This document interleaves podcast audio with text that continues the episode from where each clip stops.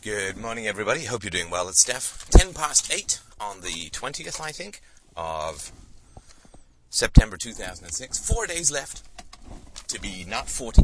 So I'm going to start with a, um, a letter that is a very common kind of letter that you will see coming out of your parents and particularly from your mother should you decide that your relationship with your parents is not something that you can rescue, and that, of course, is not uh, specifically always a merely rational decision, but is also often a decision that arises from your uh, emotions, from your feelings.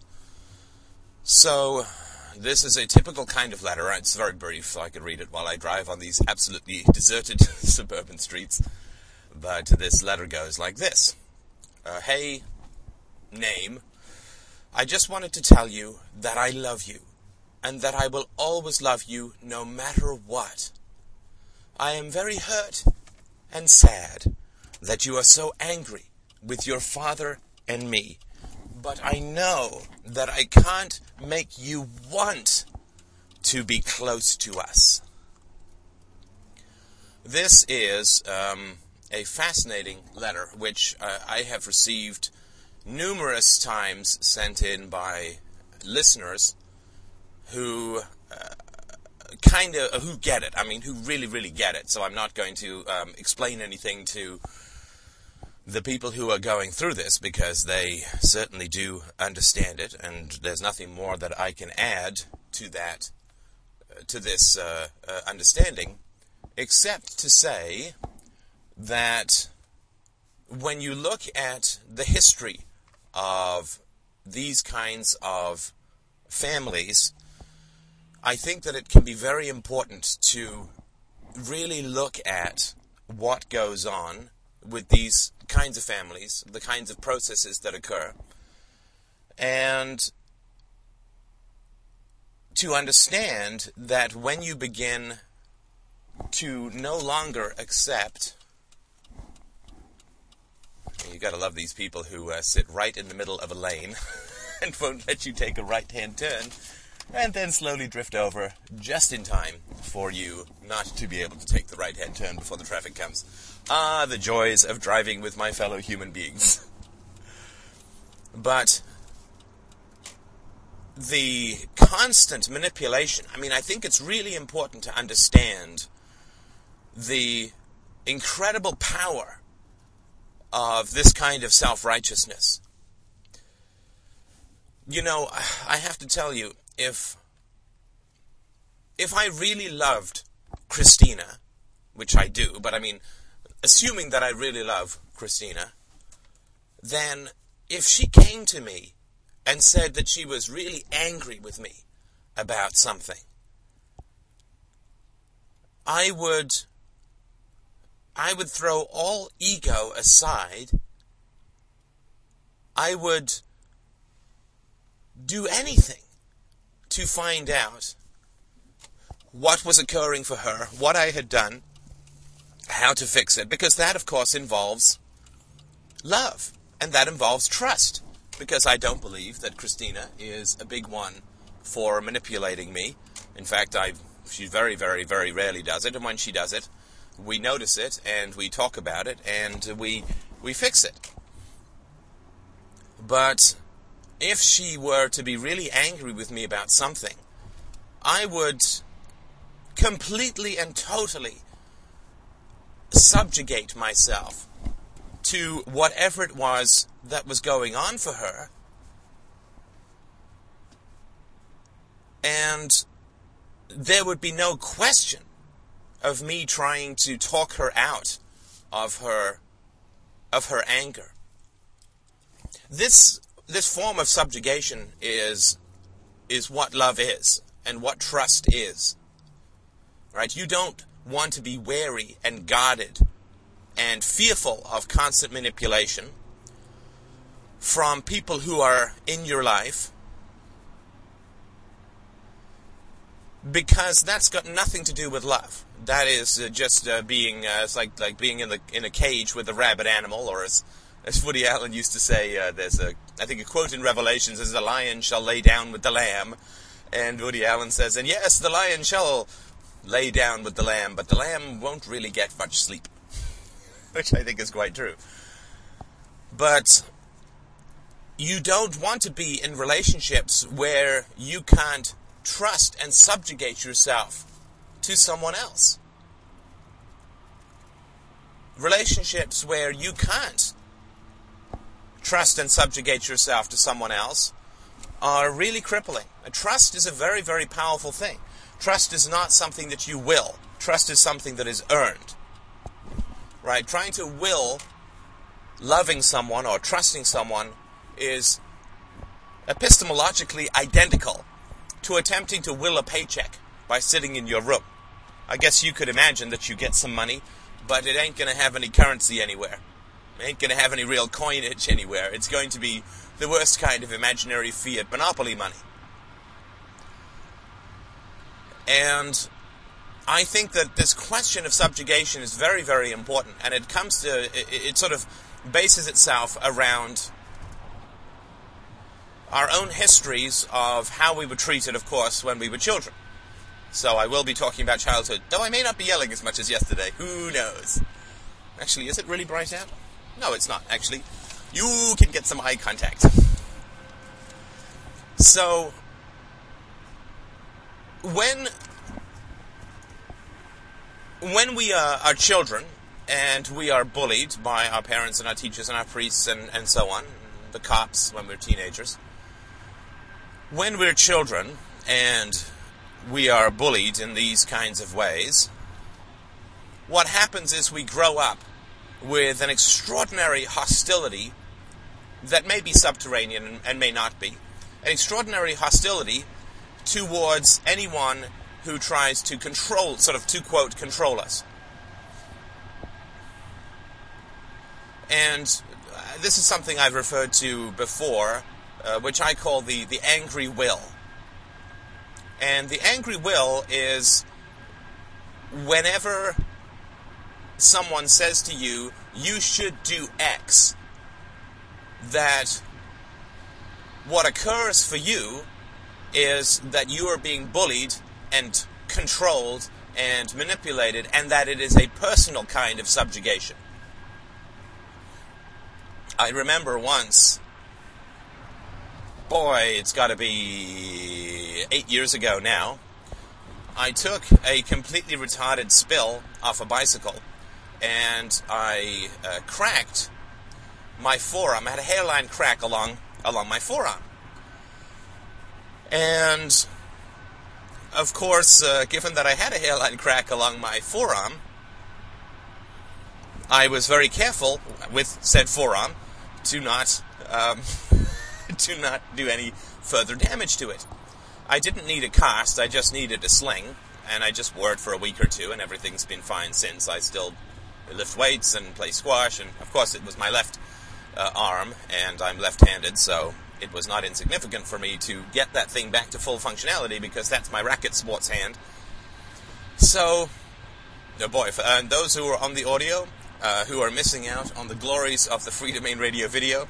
You just missed me digging some sleep crap out of my eye, so I just want you to be aware of the worlds of entertainment that you're missing by simply listening to the audio. And I, I just, you know, to lure you back to YouTube, you do get to see the fabulous specimen of me digging for gold in the corner of my eyes. And uh, that, uh, you know, that has entertainment value that can scarcely be measured. And I, I actually do believe the last part is true. Sorry. It's just my way of saying that I'm getting more comfortable with the camera. Let's hope that I'd end it. I don't get too comfortable with the camera, or Lord knows what's going to happen. For God's sake, man, it's okay to do your podcast with your shirt on, but don't stand up and show what else you don't have on. But uh, I remember being in the doctor's office when I went when I went in for my second set of X-rays after about a week, and there was a young guy there who was in a full cast, so I guess he'd really broken his arm. I don't know if it was a twist break or what. There was a guy who was in a full cast, and he's, uh, his arm, strangely enough, wasn't getting any better. And I can't remember how it came out, but it did come out that he had been um, he'd been uh, snowboarding with a cast on, like with a broken arm. And of course, uh, the the pressure he hadn't broken the cast, but I'm guessing that the pressure and the this, the that, the other had caused uh, a significant lack of healing to uh, to occur. I'm just going to be paranoid. Check on my power, which is okay. Uh, I check it just before I start, but I want to make sure it doesn't come loose because that's a real drag. It means it means that I lose podcasts, and what happens then is that the next podcasts are always kind of yelly. I guess I don't know. But uh, the doctor was incensed, of course, and gave him a pretty long, and I thought, thoughtlessly stern lecture, right? This is the great temptation of people who are in authority, uh, is to give a stern, commanding, hierarchical, top-down lecture to recalcitrant and wayward boys and young men, and oh Lord, doesn't it make your eyes roll when you are a recalcitrant and wayward young man? Because the doctor doesn't realize that it is because of and in the anticipation of these kinds of lectures that this boy is uh, harming himself or at least preventing his healing. So he doesn't realize that by giving this young man a stern and authoritarian lecture on how he uh, he uh, has a responsibility, it was like almost like you have a responsibility to society to get better. It was just this sort of nonsense uh, and you are you are consuming society's resources without allowing yourself to heal. This is irresponsible to the first order, you know, this kind of stuff. And didn't realize that this was almost going to guarantee that the man was going to further take off windsailing uh, and uh, and skydiving with his cast on, because he wasn't sitting there saying, "Help me understand why it is that you're not acting in a way that's going to make you healthy." I'm concerned not so much about your arm, but about a general pattern here that might be occurring that, and I'm not a professional, but I think that you probably should seek a little counseling because this is significant and it's going to show up in a bunch of areas and I, you know, I am concerned and, you know, without recognizing that this is somebody who just, who just has been malnourished as a child, right? He has been overly bullied by overly authoritarian people and he's doing uh, that which will recreate it for him because he became, as we talked about in 420, he became uh, a little bit more on the, um, uh, on the masochistic side of the equation when it came to dealing with his past. And so now he is seeking out the kind of humiliation that comes from, quote, defying authority figures and provoking a lecture. And the doctor, of course, was probably an elder sibling, or at least a sibling who went on the sadistic domination side of the fence when faced with extreme humiliation when he was a child. And so these two were just playing out childhood roles of I'm naughty, I'm lecturing, I'm bad, you're bad, you know, all this kind of stuff. And it is rather sad uh, to see, and it is sad to see just how the family photocopier just reproduces itself minute after minute after hour after hour after day after year after epoch after human civilization after human civilization until we uh, actually uh, take the uh, argument from morality and apply it to these supposedly sturdy trunks of family relations and find that they are, in fact, uh, jello trees of near pure vapor. And yes, that would be a good name for a band. It's alright, I haven't used that joke in at least a hundred podcasts, so it's almost like it's new. you know, if you've been married for a while, you will notice that you run out of uh, historical stories, and uh, the uh, your spouse, if uh, if she if she doesn't love you, she'll scorn you, uh, for repeating your stories. If she loves you a little bit, then she will say, uh, she will smile and pretend that she's hearing them for the first time. And if she loves you a lot, she'll say, "Oh gosh, I'm so sorry. We've already done this one." you know, and you'll laugh about it. But um, uh, that's uh, it's the same thing is true with my jokes. I mean, this is why it's good. I guess it's good if people aren't listening to these things in sequence because they'll realize that not only do I continue to use the word criteria and criterion incorrectly, but uh, the jokes are not uh, uh, not always the newest. Anyway, it's okay. So, you could see in this young man's eyes as the doctor lectured and berated him for being f- irresponsible and to the first degree. Young man, you know, son, all this kind of stuff. You could see the uh, both the pleasure and the hostility in this young man's gaze as the doctor dressed him down, and you can see Bill O'Reilly does this kind of stuff from time to time as well. And uh, it's pretty funny, uh, of course, because I, uh, I mean, I'd like to think that I have uh, more than a few, uh, uh, more than a few bits of truth food stuck between my intellectual teeth. And you know, remember early on in the podcast when I was good with metaphors? That was kind of fun, wasn't it? I don't know what's happened. But uh, maybe it's the pressure, the constant pressure of the all-seeing eye camera. I don't know. But um, I uh, I think that I've worked some things out that are useful, and uh, I really don't feel confident enough to dress too many. I don't know if I've dressed too many people down at all. Uh, maybe a couple of determinists, uh, maybe one marine uh, from the uh, incredible courage bubble of my internet office, and um, so I just find to me sort of dressing down people is is just funny because there is so little actual wisdom in the world that all impositions of rules is uh, simply bullying and destructive.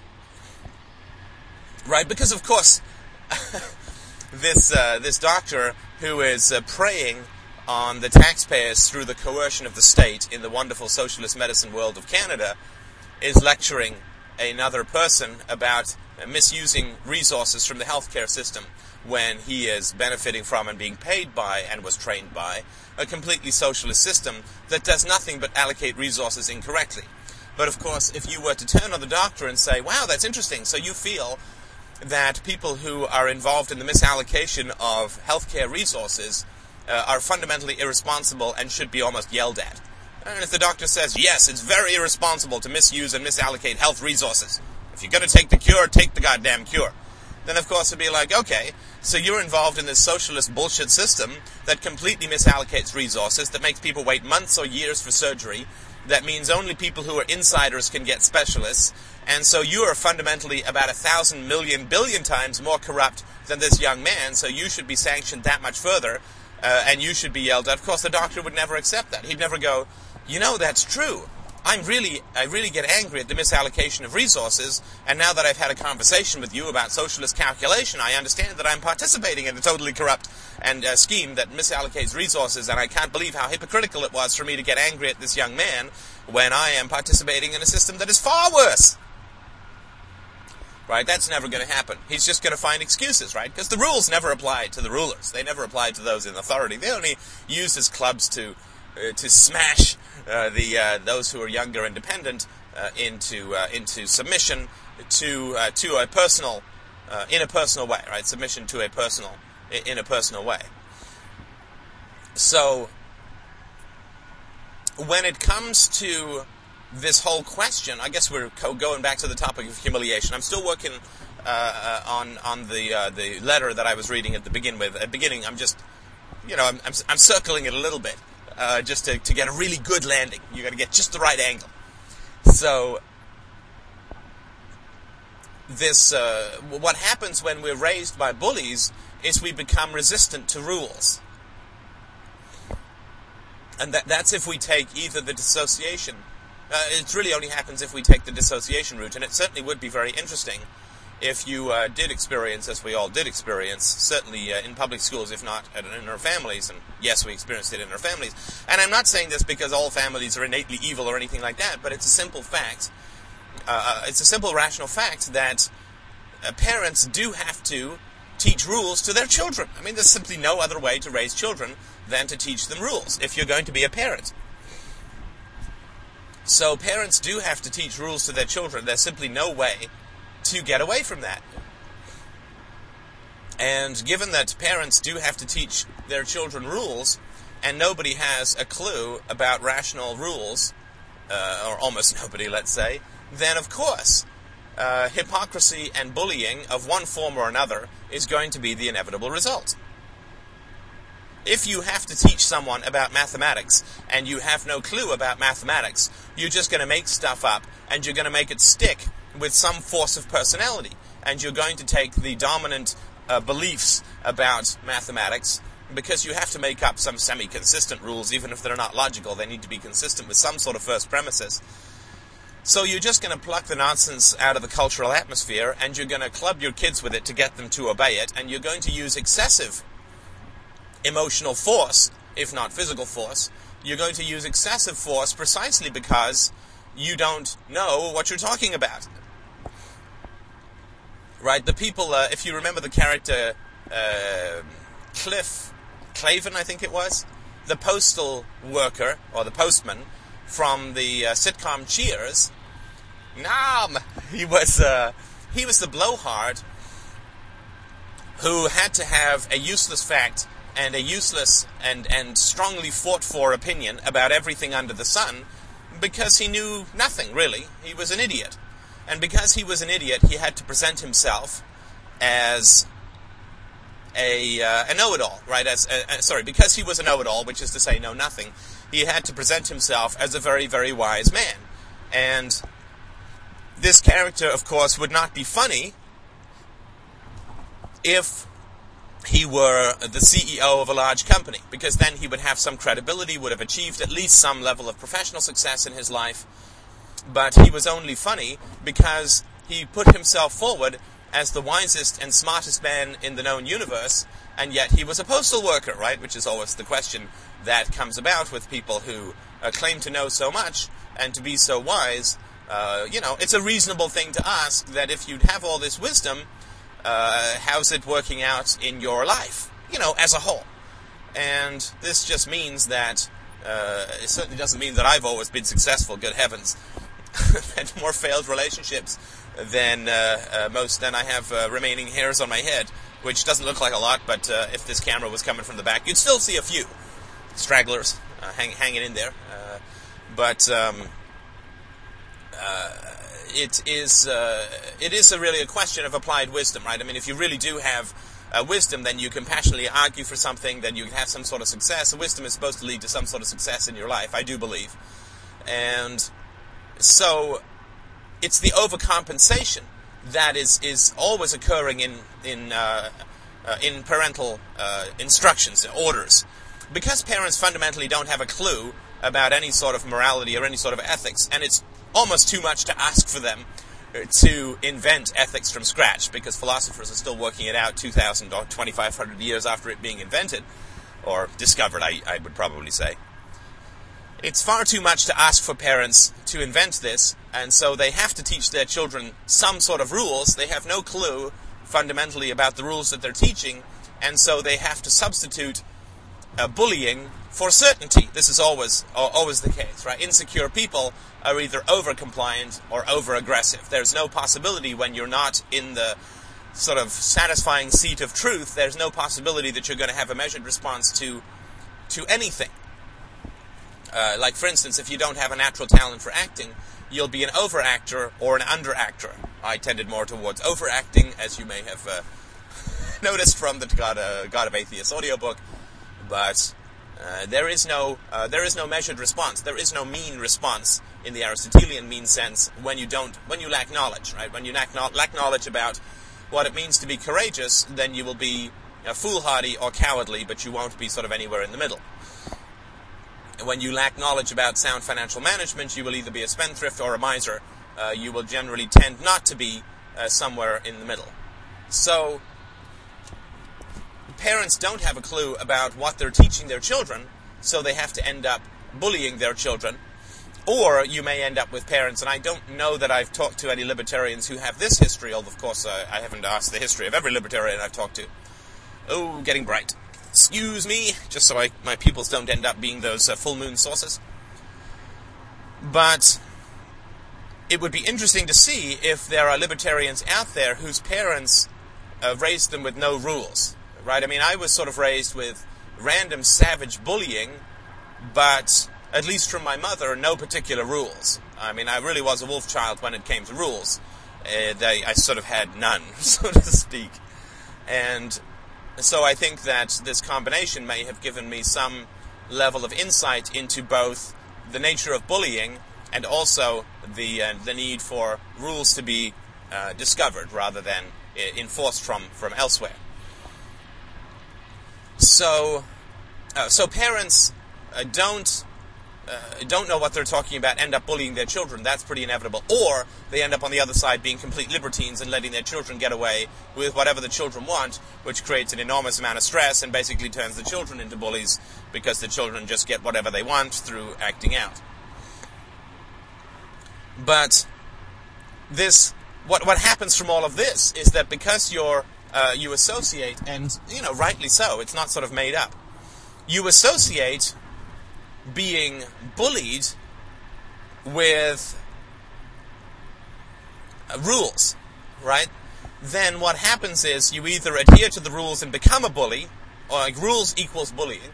So you either respect the rules, adhere to the rules, and become a bully, or you attempt to retain some level of personal independence by rejecting the rules and feeling hostile towards those who talk about rules. And of course, I get a fair number of emails about people from people who think that I'm telling them what to do and that I am trying to impose my will upon theirs, right? So this was the whole cult debate that we had a while ago. And this is just, there's a number of other emails, you know, basically it's the who do you think you are emails, right? Who do you think you are to, to, to tell me what to do kind of things. And these are people who've been bullied and who now associate all rules with subjugation. Now, to return to the original letter, should I in fact uh, uh, jog people's memories? Yes, I'm stuck in a lane with no traffic. I think we can manage this. Just think of it as people who are on the highway looking for uh, directions, right? It's not uh, any more dangerous than that. Don't, don't worry about me. I just wanted to tell you, says this gentleman's mother, that I love you, and I will always love you no matter what. I am very hurt and sad that you were so angry with your father and me, but I know that I can't make you want to be close to us. Well, I think that this is very instructive. And if you want to understand your mother's relationship to to rules, uh, or to yeah, we can say rules, right? If you want to understand your mother's relationship to rules, you just need to sort of mull this letter over for a little while, and I think it will all be pretty clear to you. When you say to your mother, uh, as I believe that you did, and as I certainly recommend, if you sit down with your parents and you say to them, I am not happy with our relationship, and I am not happy with our relationship for the following X reasons. And if through the process of saying that to your parents, they scorn and reject you in one form or another, and this will either take the form of outright aggression, like you ungrateful little shit, or you know, if you're talking to your mother, it will probably take the form of bewildered and hurt, complete incomprehension. Complete and total incomprehension. What, what, what, what did we do? Tell us what we did. You know, this kind of stuff. Which is exactly the same as what your father did. It's a total fuck you, but it's a passive aggressive one. And what's happening is you're saying, after your parents have spent your entire life giving you rules of behavior, you are giving them a rule of behavior. My God, this ties in beautifully to what we were talking about yesterday. It's almost like I have some sort of master plan. Anyway, that's to be uh, that's to be determined by you, I guess. Coffee break. Mm-mm, Java. So when we are looking at what happens with people who give you lots of, lots of, lots of rules, I think that it's important to try to sort of figure out what happens when you get to be an adult. And this is, of course, very instructive and very important to understand with your parents. What happens since your parents have said that there are all these rules that you should obey, and that they, don't say obey these rules just because, right? They don't say obey these rules because that's just social convention. They say obey these rules because these rules are good, and it would be a good thing to obey these rules, and you want to be a good person and obey these rules, and, and only good people obey these rules, and blah, blah, blah, blah, blah.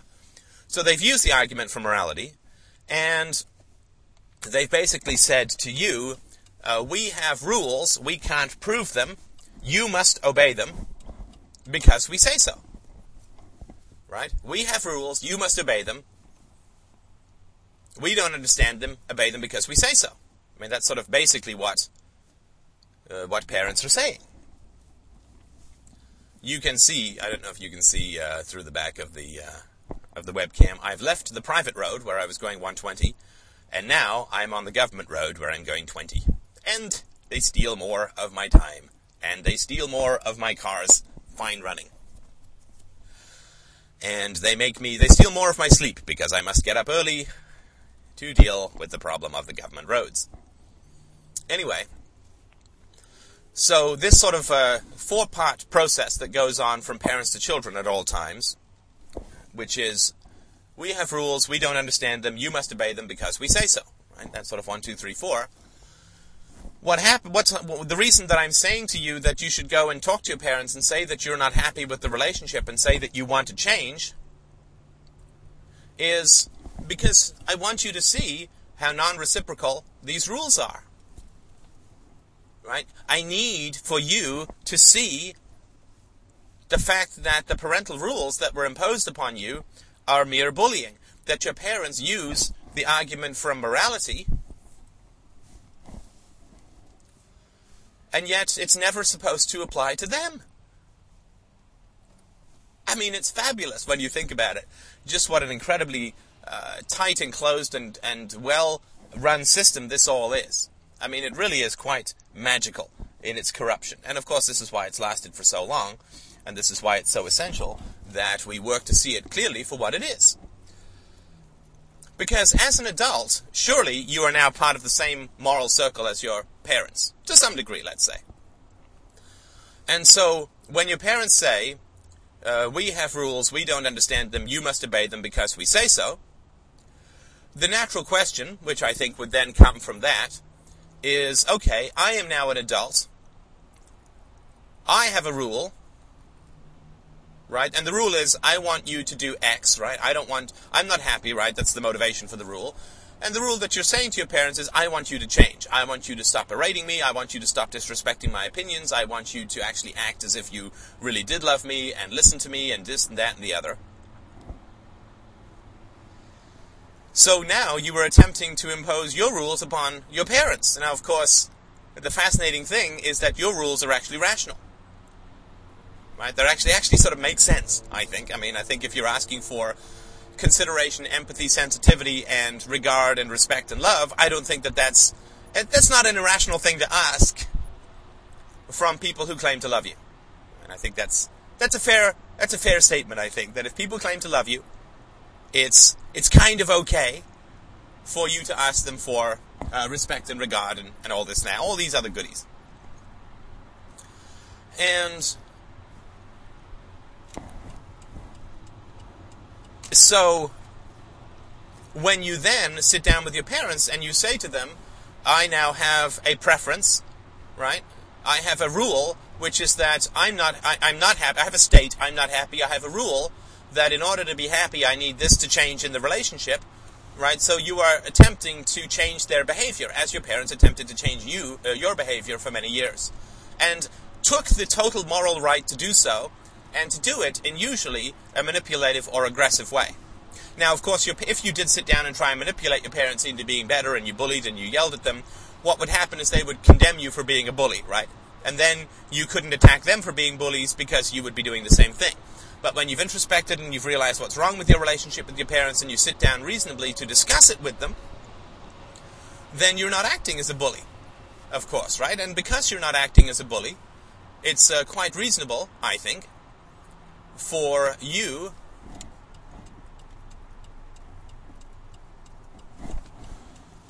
to, um, sorry, just checking out the uh, traffic ahead. Yes, I think I will exit. Uh, I am still uh, working out a, uh, decently speedy way to get to uh, where I need to get to uh, when it comes to figuring out Uh, my route to work. So, uh, you know, you have to sort of try, it's like water going down a hill. You try a whole bunch of things uh, to figure out the best way to get to work. And so I'm just sort of futzing and futzing that way. So when you're sitting down with your parents in a sort of rational way and you're saying, well, I would prefer X, Y, or Z, then you are really saying to them that you now have rules that you do understand them and they should obey them because you say so. And it's fascinating always and very, very instructive to see what happens with that when this all comes to a head, when you when you end up with this stuff all being um, uh, be, it, when it ends up being revealed exactly what happens with your parents in this kind of situation. So what you find, of course, is that your parents won't subjugate themselves to your rules at all. At all, at all, at all, at all. And this is how you really viscerally get what we were talking about yesterday. That the rules are not for the rulers, in this case your parents. They're not for the bullies, they're only for the victims. And once you get that, you will really get a sense of just how enormously corrupt a situation you were in. Not relative to what's common in society, because this, this is society. This isn't a part of society. This isn't a deviation from the norm. This kind of sickness and hypocrisy is the norm. In the same way that religious hysteria was the norm in um, in the Middle Ages and in the uh, Midwest and South of the United States uh, in the 21st century. But this kind of abuse is the norm. I mean, this is what is defined as normal. And the reason that people hate confronting their parents and fear confronting their parents and worry about confronting their parents is exactly because of this sort of stuff, right? When this gentleman's mother writes to him I am very hurt and sad that you are so angry with your father and me, and I love you and I will always love you no matter what. Right? This is a club, right? This is a total fuck you from the maternal unit. And of course, this is somebody who would rather be right than happy. Right? This is a mother who would rather be right and cling to her illusions of having been a good mother and a loving mother and so on, rather than actually have her son in her life. And this kind of uh, angry, willful, bitchy narcissism is exactly what you need to see. And I'm absolutely, totally sorry that you have to see it, and it's not your fault that this is the way that your mother is. This is just normal. This is uh, this is what people live in. This is how they live. This is not something that is uh, considered or different. Uh, is not considered between people. This is just what is. This is again like the fish in water saying, "What water?" And I'm so sorry that you have to see this angry will and that you have to see how little your mother loves you. How little your mother loves you. How little she is willing to listen to your requests for a change in behavior. I'm absolutely sorry, and it is totally heartbreaking to, to pierce this illusion of parental virtue and parental affection and to see your parents for who they really are, which is a bunch of angry narcissists who are only interested in bullying you and have absolutely no interest in you as a human being and you as a person. I'm totally, totally sorry that you have to see that. That is totally heartbreaking and absolutely essential to see. Absolutely essential to see. This woman could have you in her life. And it would actually be pretty simple. She'd just have to say, I don't understand. I want to understand. I'm going to give you four hours. I'm barely going to interrupt except to ask for clarification. I'm going to take notes, and I want you to tell me about everything that you're unhappy about and discontented about. And, you know, I can't promise what I'm going to do with all of that because I don't know what it is. But, uh, you know, for a couple of hours of sitting down and just listening to you, couple hours, couple hours, not the end of the world, right? Nobody's asking this woman to go into 10 years of therapy. But for the sake of a couple of hours, this woman could have you in her life, right? This woman who who loves you so much would have to spend a couple hours just listening to the problems that you had with the family unit or the problems you had with her. And that would be pretty much the sum total of of what she would need to do to at least keep you in your in her life for now. Is that an evil and horrible and unreasonable thing to ask? Well, I I personally don't think so.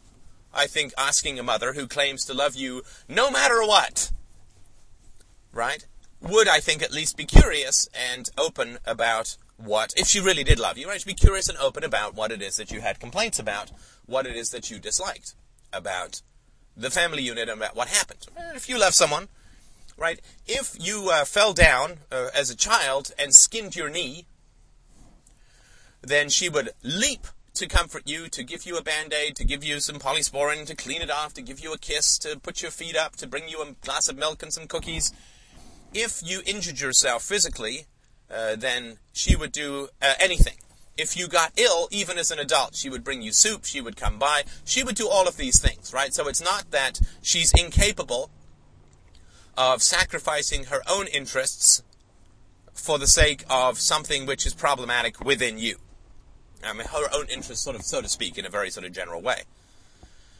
But it's not that she would not be able to change her behavior to conform to something that was a requirement or a, a request or a need from you right? She would absolutely do that. I have no doubt about that, that she would tend to you if you were sick. And that if she could, she would lend you money if you were broke. So she would absolutely do all of those things.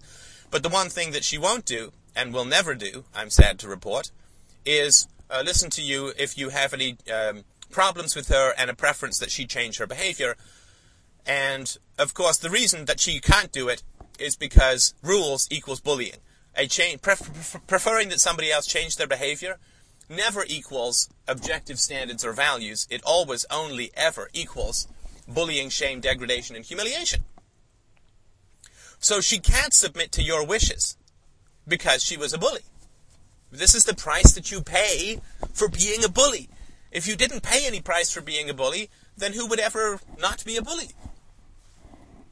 Well, it's perfectly inevitable. It's perfectly inevitable. And something that's just so important to understand.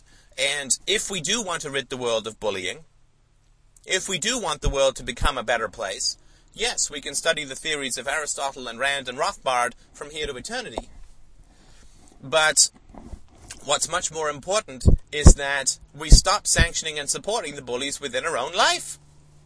I mean, that's all I'm really saying. all of these podcasts about the family. If you're really interested in virtue and you want the world to become a better place, start in your own backyard.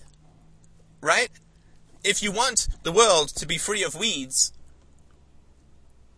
then sitting down and designing perfect fantasy gardens free of weeds in some other dimension a thousand years in the future might be kind of fun, but looks a little silly when your own garden is overrun with weeds. I hate weeds, I want weeds to be gone, you say, stalking around your garden full of weeds that you could simply bend down and pull the weeds and uh, be uh, have at least rid the world of some local weeds. Right? So that's really all I'm saying. But of course, I know that there's a lot of pressure and problems in this sort of area. I totally understand. I totally get that. But I still think that you should do it. I know that it's a very hard thing to do. I know that confronting this fundamental problem of the non-universality of supposedly universal rules, of the non-reciprocity of supposedly universal rules, is a very painful thing to deal with. I totally get that. I mean, I know that I get that because I've done it, and it uh, was a very, it was the hardest thing I've ever done. But once you do uh, see this, that all the rules that you were taught, you were taught by bullies, who were so cowardly that they wouldn't even openly bully you, but that they would use an argument for morality and rely on your desire for virtue to cause you to bully and castigate and subjugate yourself. That they said you were obeying what was right when in fact you were just obeying them. Once you see this, then you can withdraw your sanction from these bullies. And once you can withdraw your sanction from these bullies, then you are kind of doing something for virtue. As I say, we're not going to be able to ditch the state, but at least we can ditch the corrupt authority figures in our own lives. And that's going to actually have a huge amount more effect on our freedom than working like crazy to ditch the state and then going over to family dinners with people that you despise. This is a very important thing. So I hope that this has been helpful in terms of uh, giving you some insight into these kinds of letters, I can certainly guarantee you that uh, with almost all the situations you're involved with in defooing or getting rid of your family of origin, that you're going to get passive aggressive fuck you letters like this. And I hope that this helps you understand why they're so inevitable and why they're so uh, horrible and controlling and why they certainly confirm that you don't want people like this in your life. Thank you so much for listening. As always, I will talk to you soon. All the best.